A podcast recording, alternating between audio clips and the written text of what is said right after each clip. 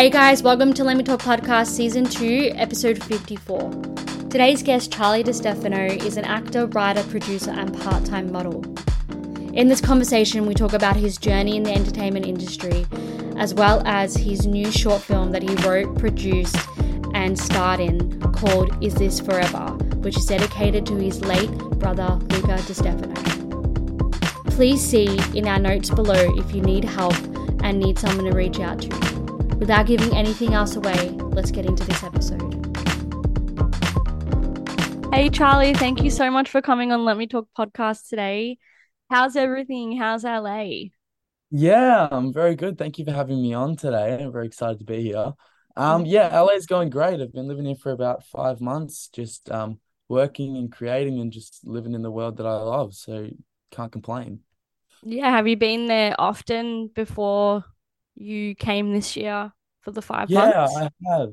Um, I went in 2018 and 2019.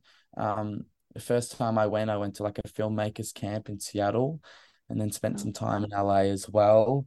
Um, met some people then and then came back the previous year, went to the same camp again. Actually stayed in LA by myself for six weeks with my uh acting coach back then, Andy McPhee, which was really Yeah.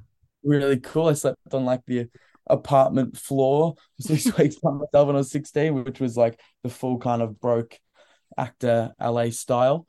Yeah. Um, but yeah, um, that really helped me plant some seeds for the time I came back here after COVID and everything. Yeah.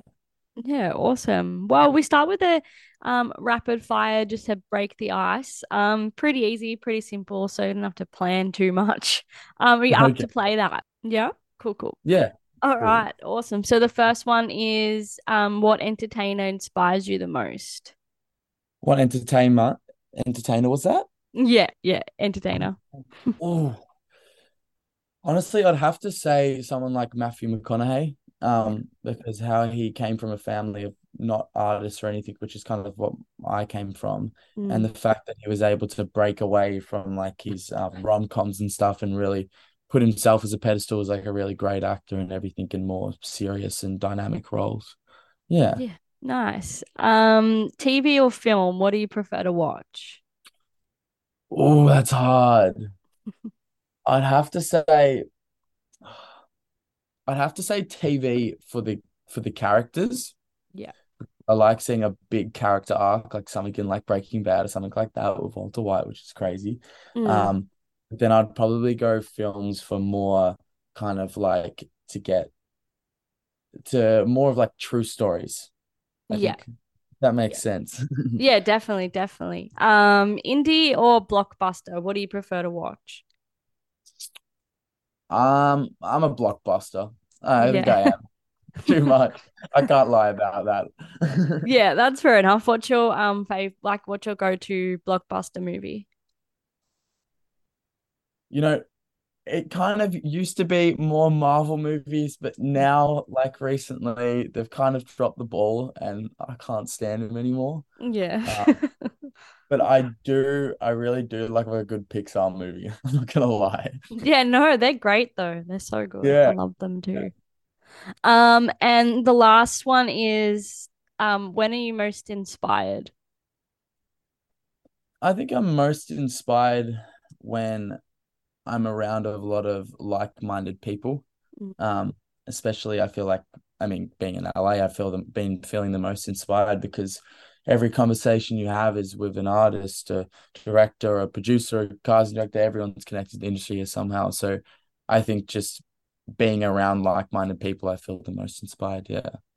Yeah, I feel like it's I feel like that's a you know, it's a given because when you're when you're like around like-minded people, you just have that it's it gives you gives off a different energy than when you're not. I feel like it's really hard to not connect with people that aren't like-minded, but it's harder to speak about the things that you love and um that you want to talk about and that you just wish you could talk about all day, but sometimes you just don't get that opportunity when you're not around those specific people. Yeah, 100%. 100% agree. Yeah. Yeah. So tell me a little bit about how you started um like in the industry? Was this always something you knew what you wanted to do, or was it like a late kind of um realization? I think it was, I mean, in the grand schemes of someone, I think it was quite early for me in a way that um I started kind of getting into the acting kind of classes and stuff when I was about 13 when I went into high school. Um, mum was like to me, "Oh, you, you should try some acting stuff because you're spontaneous and all this." And I'm like, "Okay, why not?" So I went to some like, you know, commercial castings and stuff. I did a little like showcase thing for acting and oh my God, I was horrendous back then. But um after like years of training now and being around the industry for who knows, it was six, nearly seven years, which is Mm. weird, only been nearly 20. Um, Yeah, still young, but you started young, yeah, so yeah. yeah, started young. Um, and yeah, I don't know, it's just during the middle of high school, I just really fell in love with the feeling I got from just create like, you know, storytelling, whether that Mm. be through acting, writing, or directing. But I think acting is my biggest thing that I love to do.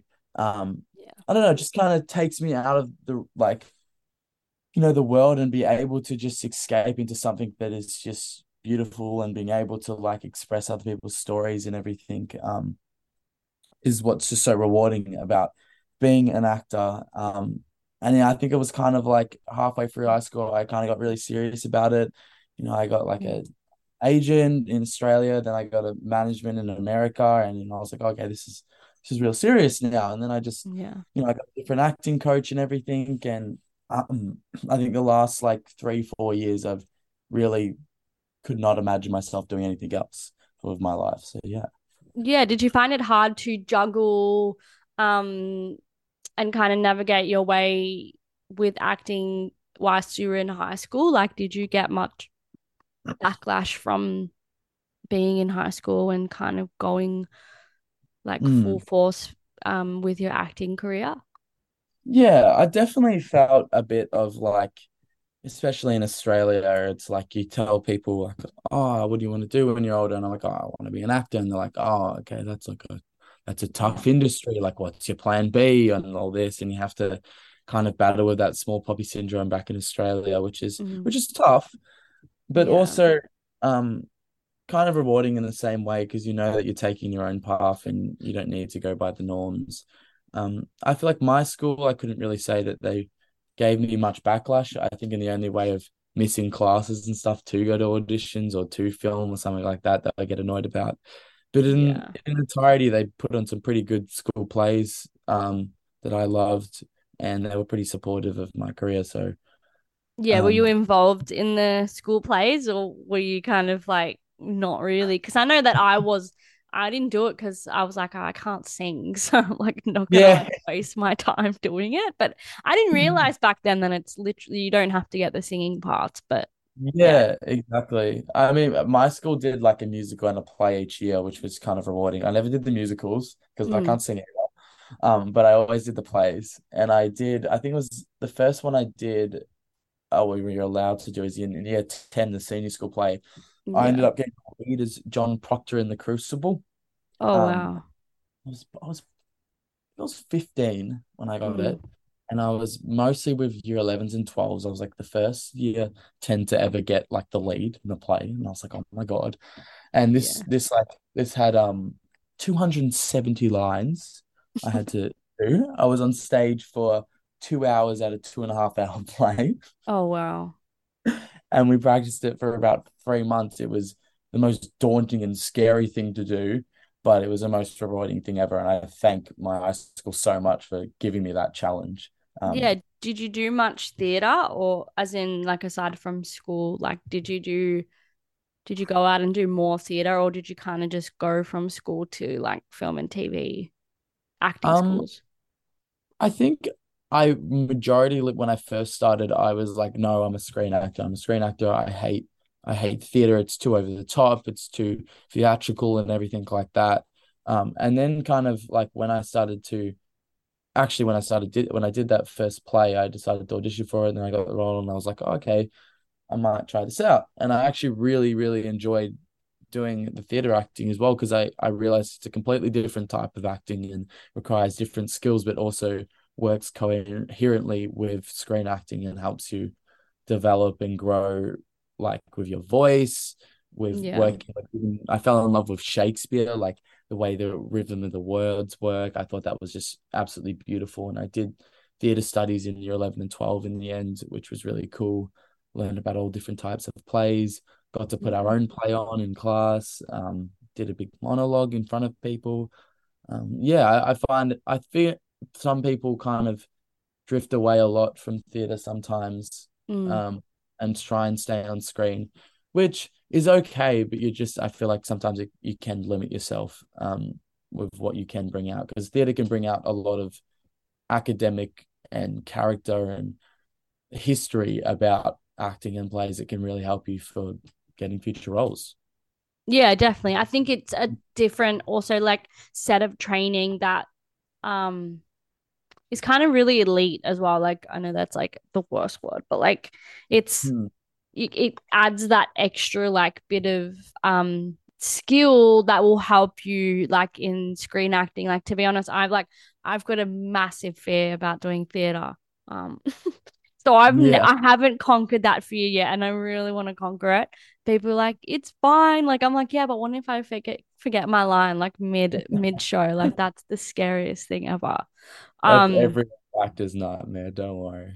Oh We all- yeah, but like obviously like screen, like film and TV, you can just like go back, you know, you can just like cut, that's it, and like go back. But in theater, you're like, oh no, like it's so scary. But like I'm eventually thinking like I'm gonna conquer my fear and do it. I just haven't like conquered that yet. Um, Same. but um, you're also into modeling as well. So how did that kind of just come in hand in hand, or did that come later on?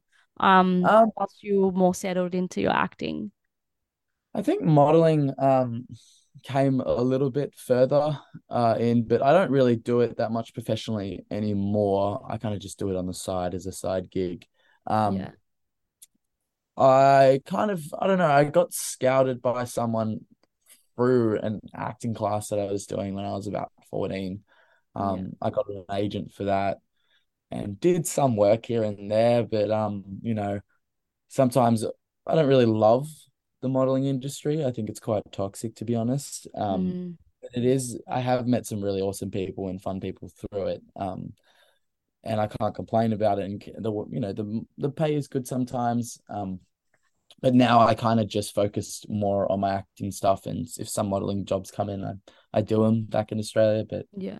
not something that I kind of want to pursue for the rest of my life, really. Um, Did yeah. you have a specific moment that kind of made you be like, okay, this is a little bit like unhealthy in terms of Yeah, being around think- it? I think the first time I realized is when I went to New York when I was 16. Um, because me and mum kind of just did a little trip to see if we, you know, like the acting industry as well as the modeling industry, because obviously acting is in LA and a lot of modeling is in New York. Yeah. Um, we went there and we had a couple like meetings with some managements and stuff. And it's, I think the first time it really kind of clicked for me is when I, I know that I guess they have to do this, but like I walk into the room and this person just looks me from toe to head and just like it's like nah nah nah I don't know I don't know. And I was like nah fuck that. I'm not I'm not I'm not gonna get like literally objectified for the rest of my life so that's it. I'm done with this stuff. I don't need a modeling Yeah. agent I will do it for fun on the side but I'm not gonna get shoeboxed into that stuff. Do you think it's like pretty much the same as in they treat you the same the way uh like they give you as a man, do you think they give you basically equal of a hard time with as the same as women as well? Or do you think like they kind of get it a little bit Um, worse?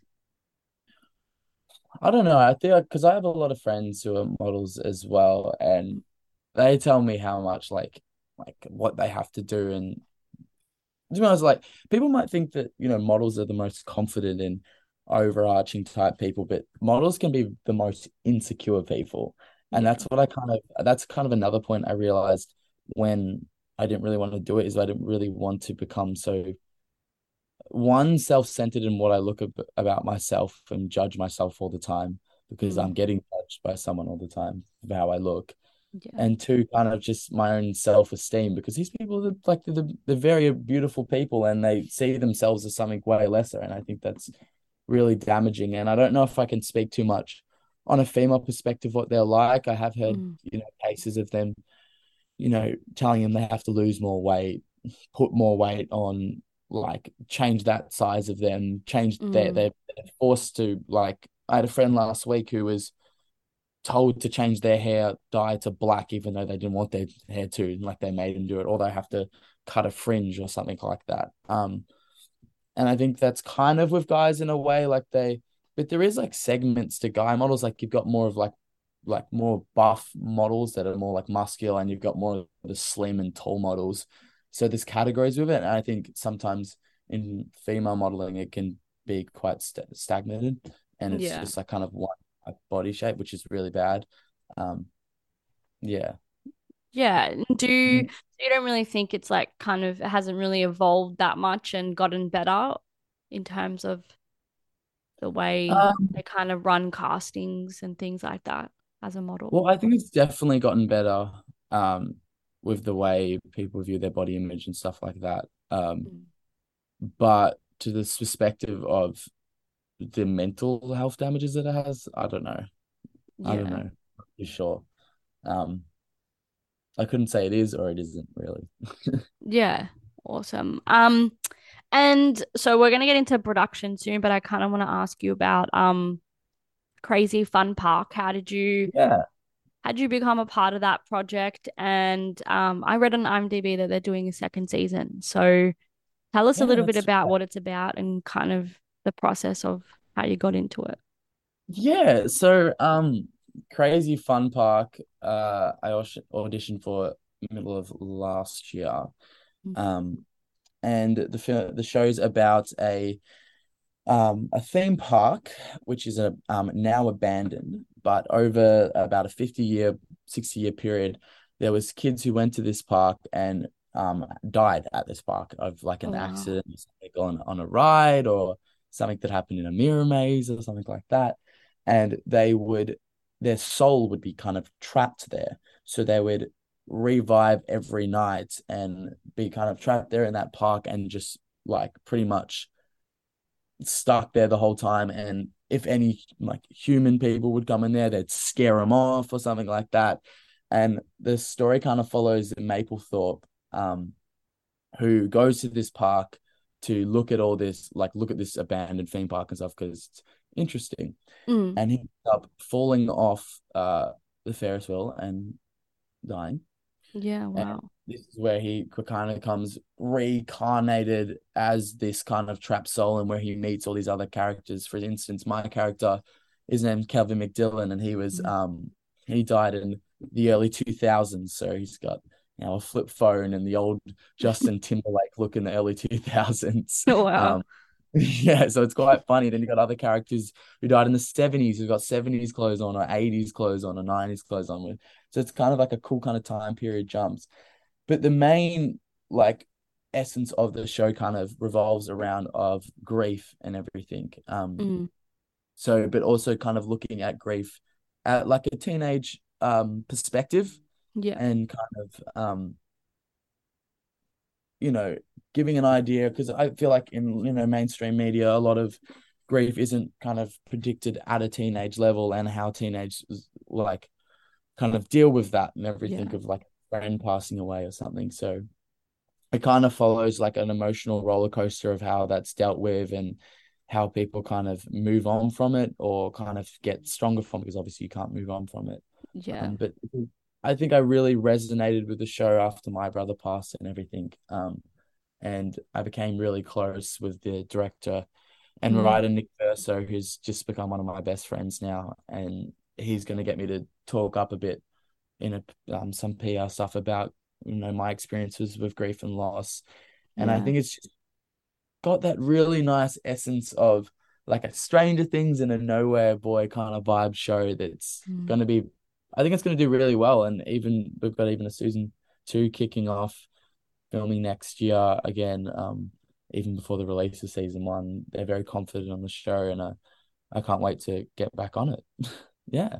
Yeah, and was did you have like a traditional audition process, or were they kind of just um, was it not so tr traditional? Like, did you have to go in for certain Mm. rounds in auditions and things like that? Yeah, so I pretty much uh, did a self-tape audition during COVID. It was in the middle of like year 12 Mm, COVID. So I mean, there's no really in-room auditions anymore, but yeah. um I did that and I actually I mean traditionally you'd get a call back and you'd you know go in for maybe a chemistry read and all that but I um for this role I was offered it straight away which was good after the audition um I think because Nick uh remembered me from another show that he casted um so yeah Yeah. Awesome. Um, so let's let's get into it because it kind of this um also folds into like production and stuff like that. Um, links in with um what you are doing in production. But Mhm. t this is heavy, by the way. Like it's it's a very heavy topic, but it's it's all like what we do here is at the end of every episode we kind of go through um raising awareness on certain topics. Um, but I feel like this episode is very much about awareness um throughout the whole thing. Um, so what it introduce your brother and kind yeah of his story and your relationship together and kind of Mm. what influenced your short film, which is what we're here for today, called yeah Is This Forever? yeah terrific thank you um so me and my brother we were only a year and a half apart and we kind of had like a very not the strongest relationship growing up. Um, we, you know, as brothers do, I guess we fought a lot, a lot, a lot, a lot. Um, and there was times where I absolutely hated his guts, and there was also times where I absolutely loved him unconditionally. Mm. Um, and kind of, um, Lucca was a a big sports big sports person, so you know he played basketball and football growing up. Um, you know he had he kind of had a, a troubled like upbringing in a way that he he went for a few different high schools. He never really fitted in with um many groups in that. Um, he was bouncing between sports for a bit. Um, Mm. but for a while he was kind of just drifting and floating about during high school. He, he hated high school a lot, but he kind of fell in love with one particular thing, which was judo. Um, judo and MMA and kind of fighting. It was somewhere where he could really express a lot of his emotions that he normally would bottle up in a way into a punching bag or into a throw or something like that. Um, Yeah. so he was, yeah, he was really, he got pretty, pretty quickly a high level of a, a judo man and um, also an MMA fighter. And um, sadly, he suddenly passed away like six months after he finished year 12. Um, and our relationship was in a better sense in the past year um, before he passed away. Um, and it's kind of just been a bit of a journey for me, kind of only after him passing with every with grief, kind of me only seeing all the beautiful things that happened between us and kind of it's funny your your brain tries to wipe away all the bad memories and Yeah. I kind of it was the biggest thing I've ever been through and obviously I still go through it every day um but I think it kind of tumbled my ideas because I knew I wanted to make a film on my brother ever since he passed, but I don't know how to go about it. And I knew that like going through all the stages of grief, I realized that it was never truly like addressed through mainstream media, especially from like the perspective of a teenage boy. Yeah. I mean, because kind of just like in modern society, we often are brought up to fear the conversations of death and loss as it is too uncomfortable or, you know, inappropriate. Like, however, I kind of wanted to, you know, break down those societal norms through kind of like the brutally honest style of Is This Forever?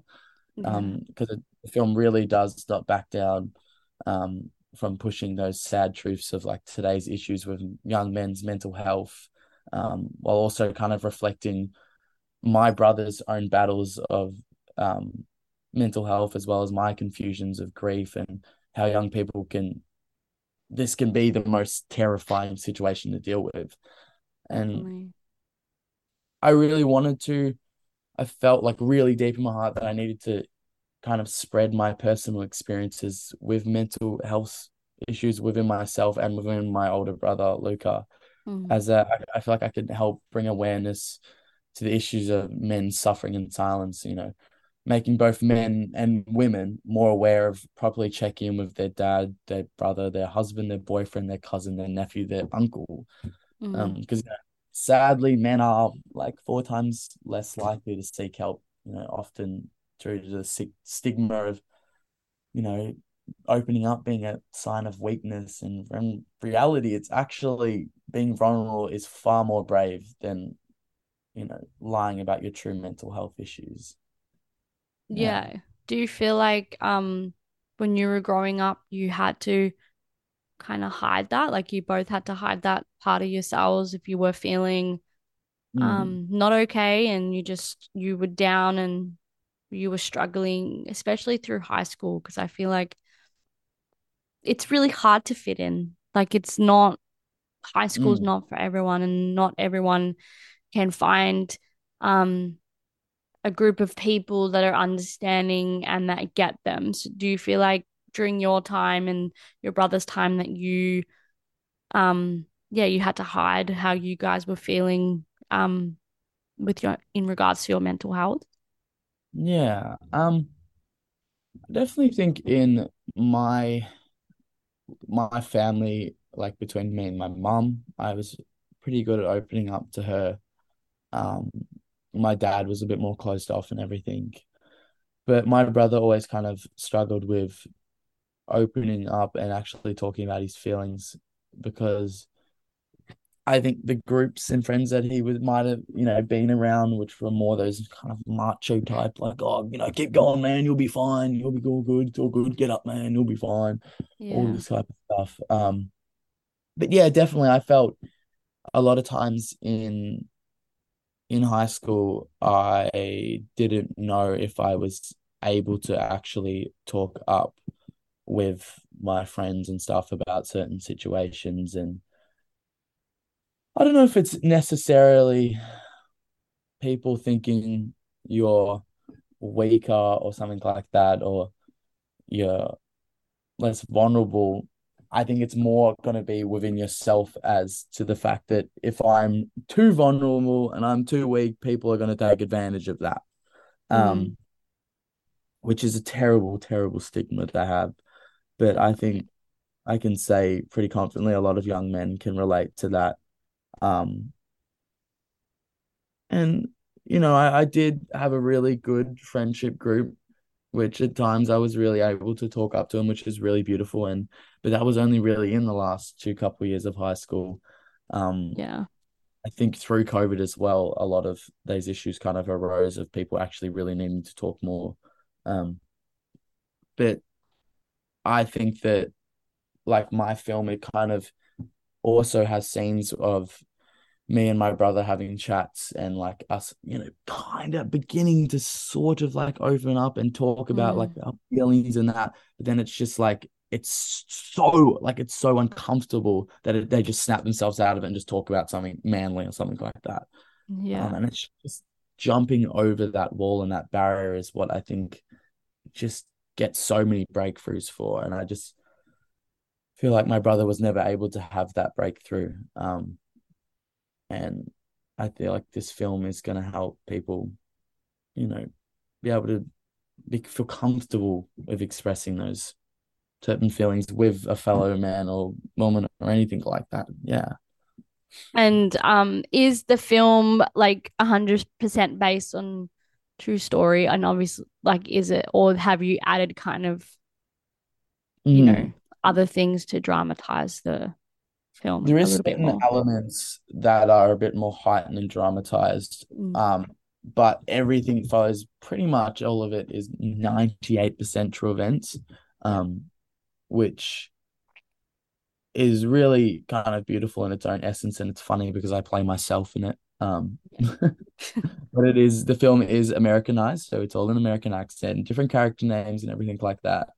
Mm, Um, I think that was more kind of personally for myself in a way that I could kind of disassociate from the scenes and everything. Um, so I didn't like hurt myself in the process.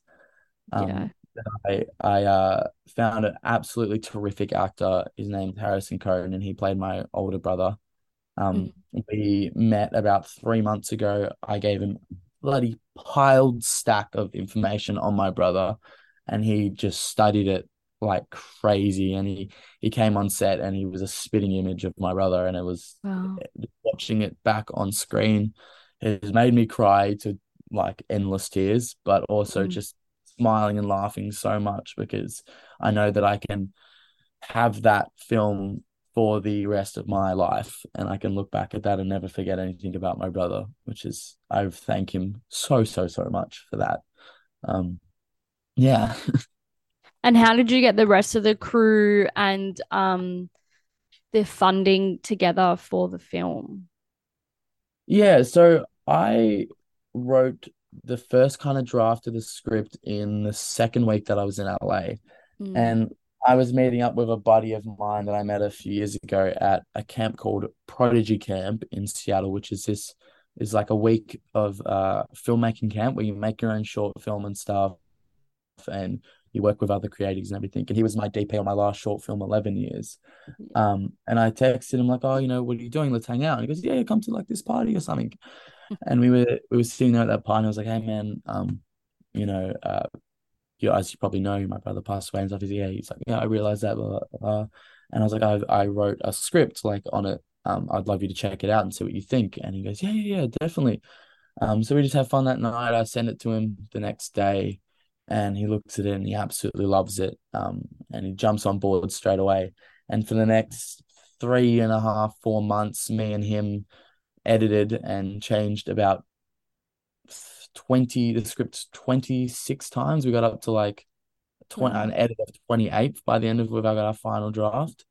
And he kind of like we kind of just produced the whole thing together. We kind of just brought people in here and there, like a composers to ADs to ACs to Mm, everything we possibly could. Um, and we made a little kind of GoFundMe video a few months back, like um, and I just put that on pretty much all my platforms and I don't know, it kind of really resonated with people a lot, and we got a lot of funding off that. That video alone, we got about 9,000 USD.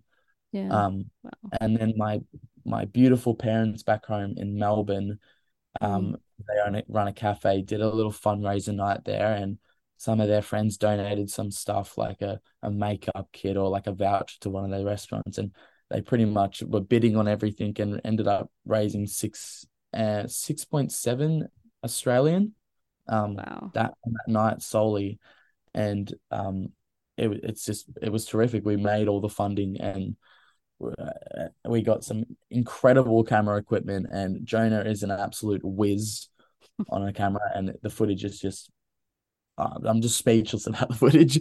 um, but yeah, the process has been long. It has been lots of times of crying and pain and frustration and stress, but also laughter and joy. And the process has just been life changing, absolutely life changing. Um, Well, and within like the other cast, like the other cast that um in the in the film, was there certain people that you were basing the other cast on, like in your real life, or were they all they just characters that you had created out of Well, just the actually, yeah, all the um all the kind of like main casted characters were based off real life. Obviously, I had Mm, um my mum in there and my dad in the yeah. script. Um, so I casted one of my teachers, John Hyman, from my after classes, who Mm, played my dad, and then I originally had a, a lady called Ka- Katie Northwich playing my mum, but she had to drop out a week early, a week before shooting, um, which was stressful um, because she had family issues. Obviously, that's fine. And then I I had um one of my family friends on board a month before that as my production designer. So she was pretty much getting setting up all the sets and stuff for us and getting all props and everything. And she's known my mum for about 30 years and knew my brother growing up. And she was she used to be an actor. She retired like 10 years ago. And I was like, Oh, do you want to play my mom And all this. Um, and I think that worked out for the better because she brought an absolutely beautiful and authentic performance to it.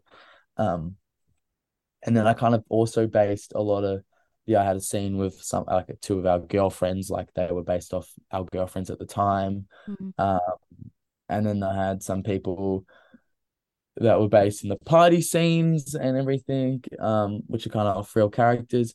But it was funny because I named all the characters in my film after like my best friends and stuff. Yeah. So Billy, um, the my character, uh, was actually Billy, a friend back at Nevermind Bar in Hawthorn.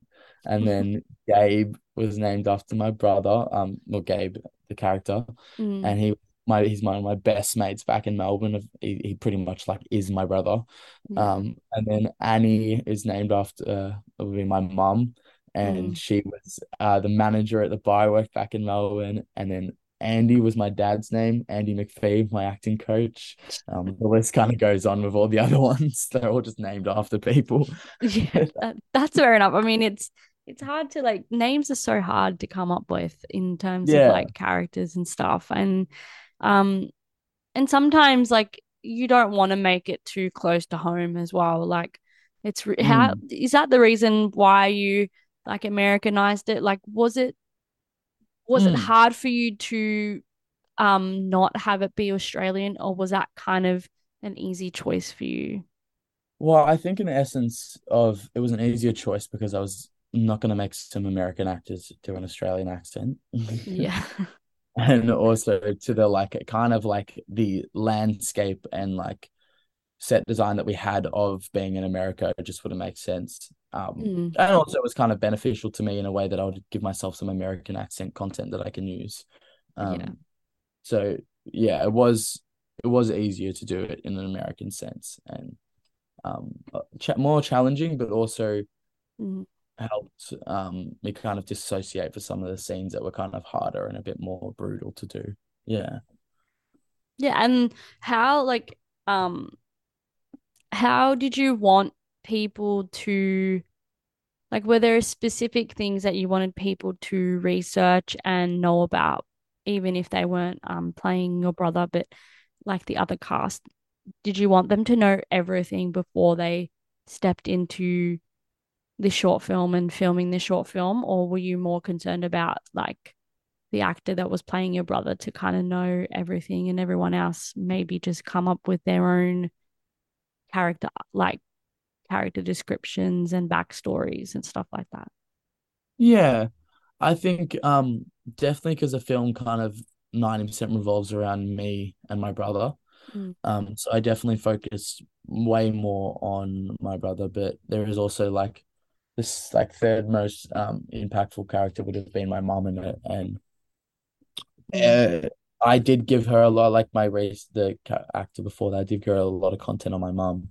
She actually had calls with my mom, which was really cool, and she got to get a kind of essence of how she spoke and how she held herself and everything. Um, and then my second actor that came in uh, as my emergency, she knew my mum for 30 years, so that was pretty good. Yeah. um, and then the um John Hyman, who played my dad, um, had some chats with my dad as well over the phone and everything, and asked him some Mm. questions. So they kind of took their own kind of initiative with it, which was really nice. Yeah. Um, I think I'm more focused on giving Harrison all the content he could about my brother. Um, and we kind of just he would ask me questions constantly. Like he'd just randomly call me in the middle of the week and be like, "What did your brother do for this? And what was he like when he did this?" And it was Mm. yeah, and it's kind of good because I was the best person to ask all them. Um, Yeah. Yeah, so they were all all people who were on board as actors really actually resonated and loved the script so much that they took their own initiative, so I didn't have to do too much. Yeah. Yeah. And what um what was the toughest scene you would say you have to you'd have to you were like you've had like what was the toughest scene you had to film like that was really kind of Mm. close to home for you? Like, did you have any scenes that you almost, I would say, Yeah, like so I had down at? uh um I think one of the toughest scenes I had to do um lucky enough, I've been working with a lot of sensory work with Peter Blackburn in classes here in um in after which is if people don't know, sensory work is kind of just using your your body and your movements to kind of get you into a feeling or something like that. For instance, like you do like light and you kind of flow your arms around to feel like you're drunk. Um, but you can actually be getting it and you're able to like kind of snap out of it. So um on the la on the third day of shooting on the last scene, I had to do a really, really, really tough scene where I had to like um find my brother in a state that was really um kind of really bad. Mm. Um this is all true like all true story. Yeah. And Peter was there, he came on set and he pretty much would sit he sit out on sat on the sidelines and I did I think I did this tape three times. But Oh. he was just there on the sidelines to pretty much like because I was going to a level of like terror, like you know, bawling eyes down, like screaming, like very, very like stuff that can be quite hurtful to someone personally. Um, so he was there and he would kind of like jump in and snap me back into reality and bring me back to essence. And that was definitely something that I slept like a rock that night because it doing that three times took a massive toll on my system. Um, Yeah. very tough, but I'm very happy with how the outcome of the scene came out. Um, yeah, I, I think that was a tough scene for sure. Yeah. I mean, definitely would be and going. It's kind of like going, putting yourself back in that's that real life state. Do you know what I mean? Yeah. And I mean, Uh-huh. this, I mean, even if you haven't gone through something like that and you have to play a character that has, it's hard enough as it is, but you having gone through that, your your mind is going back to that state. So yeah, you have to be like in a safe place to be able to let yourself go there as well, which is good that you you had that person, you know, kind of next to you and like coming straight in to like help you Mm. like get Yeah. out of that because you don't want to, you know, grief's already hard enough as it is. You don't want to kind of have to go back and start all that process again. So it's, Yeah. think it's really like it's a really good thing that you had people that were Mm. supportive and made you feel like safe in that moment as well. Definitely. I, I feel very grateful for that. And I think it was something that um was kind of scary at the start when I was telling Peter about it, is because it's like a it, it was a true event and it's it can be too it's sometimes too easy to fall back into that memory, which can Mm. be really bad.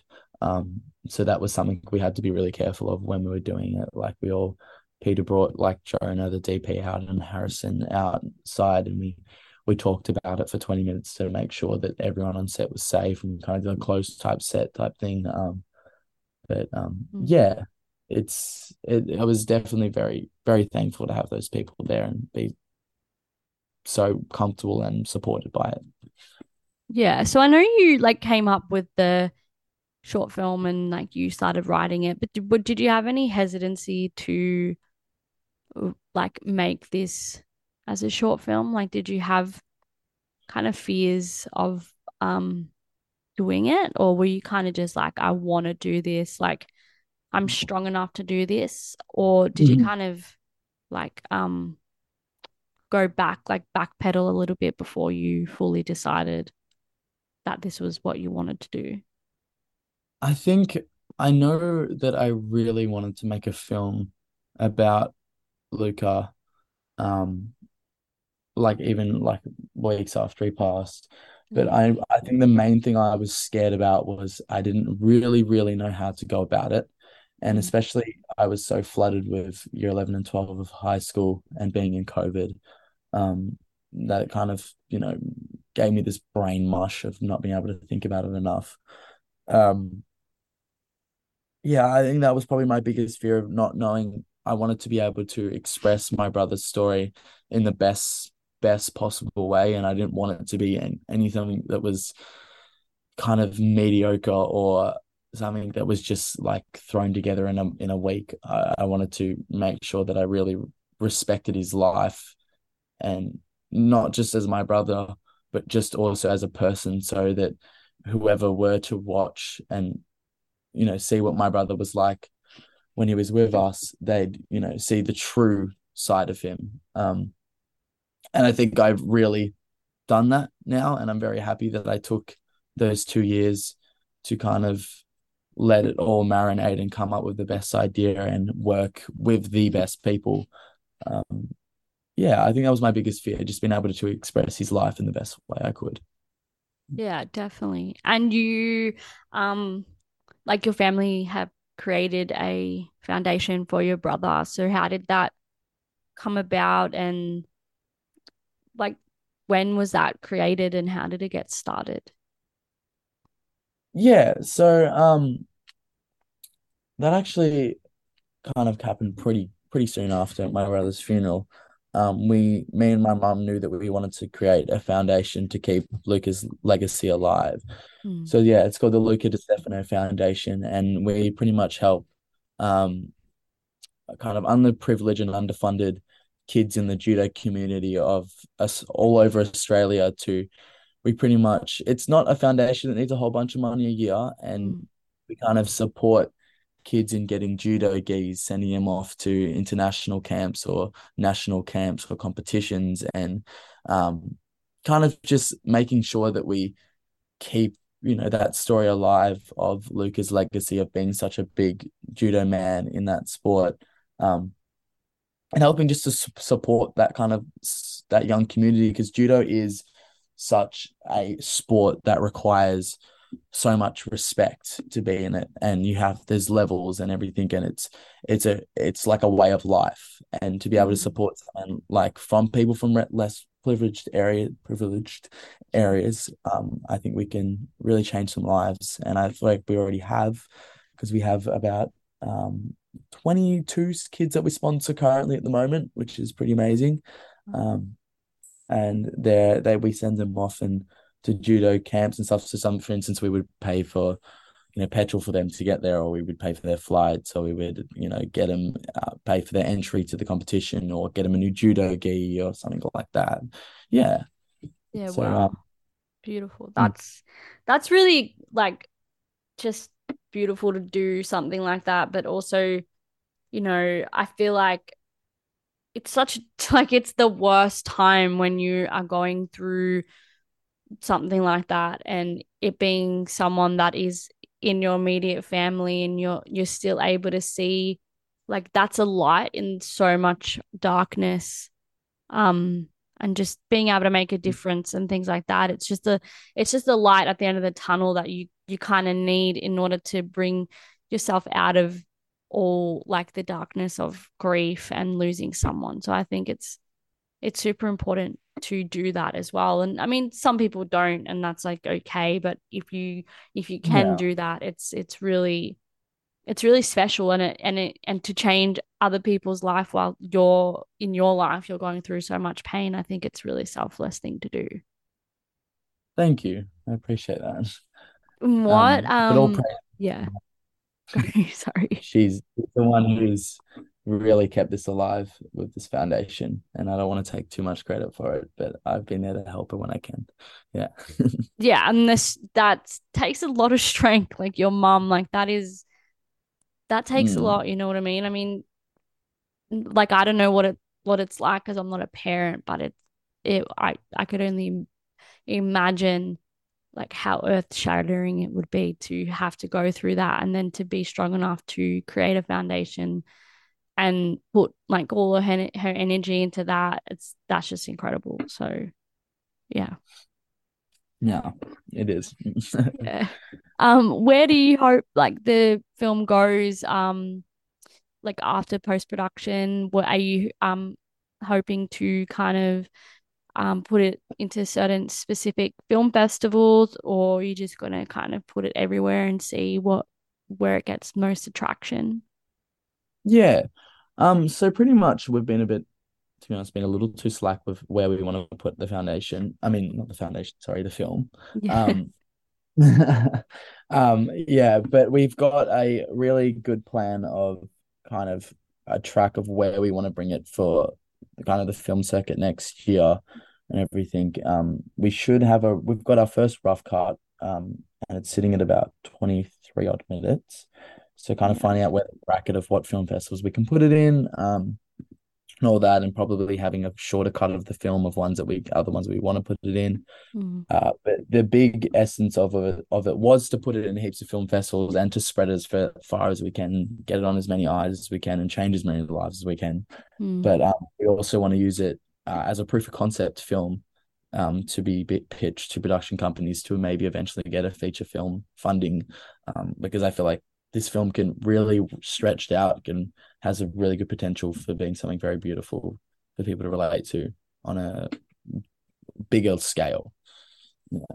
Yeah, definitely. And to end the um episode, I just want to ask like what would you say to someone who's kind of in the middle of the grieving process in a similar situation as you like what's your bit of I mean I know like it's hard but um, I yeah. feel like your situation is also very unique because you were a teenager when your brother did pass away. So, what would you say, like, even specifically to teen boys, teen girls that are um, going through something very similar and have had lost a loved one in a very similar way?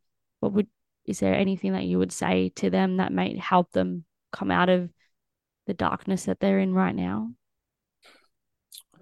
Um, I think that everyone goes through grief in all different sorts of ways. There's no one way mainstream to it. But I think the most important thing you can do is really, really, really take care of yourself and surround yourself with people that love you and want to be around you. Um, don't do anything silly. Um, and yeah, just look keep keep joyful and everything. But I think something that my mom really um told me when I was uh going through it all is that the sad truth is that um this pain will not like leave you because grief mm. does last forever. Um but it really is something um that you do become stronger with and you you do change from um because grief really is just disguised as love that can't mm. go anywhere.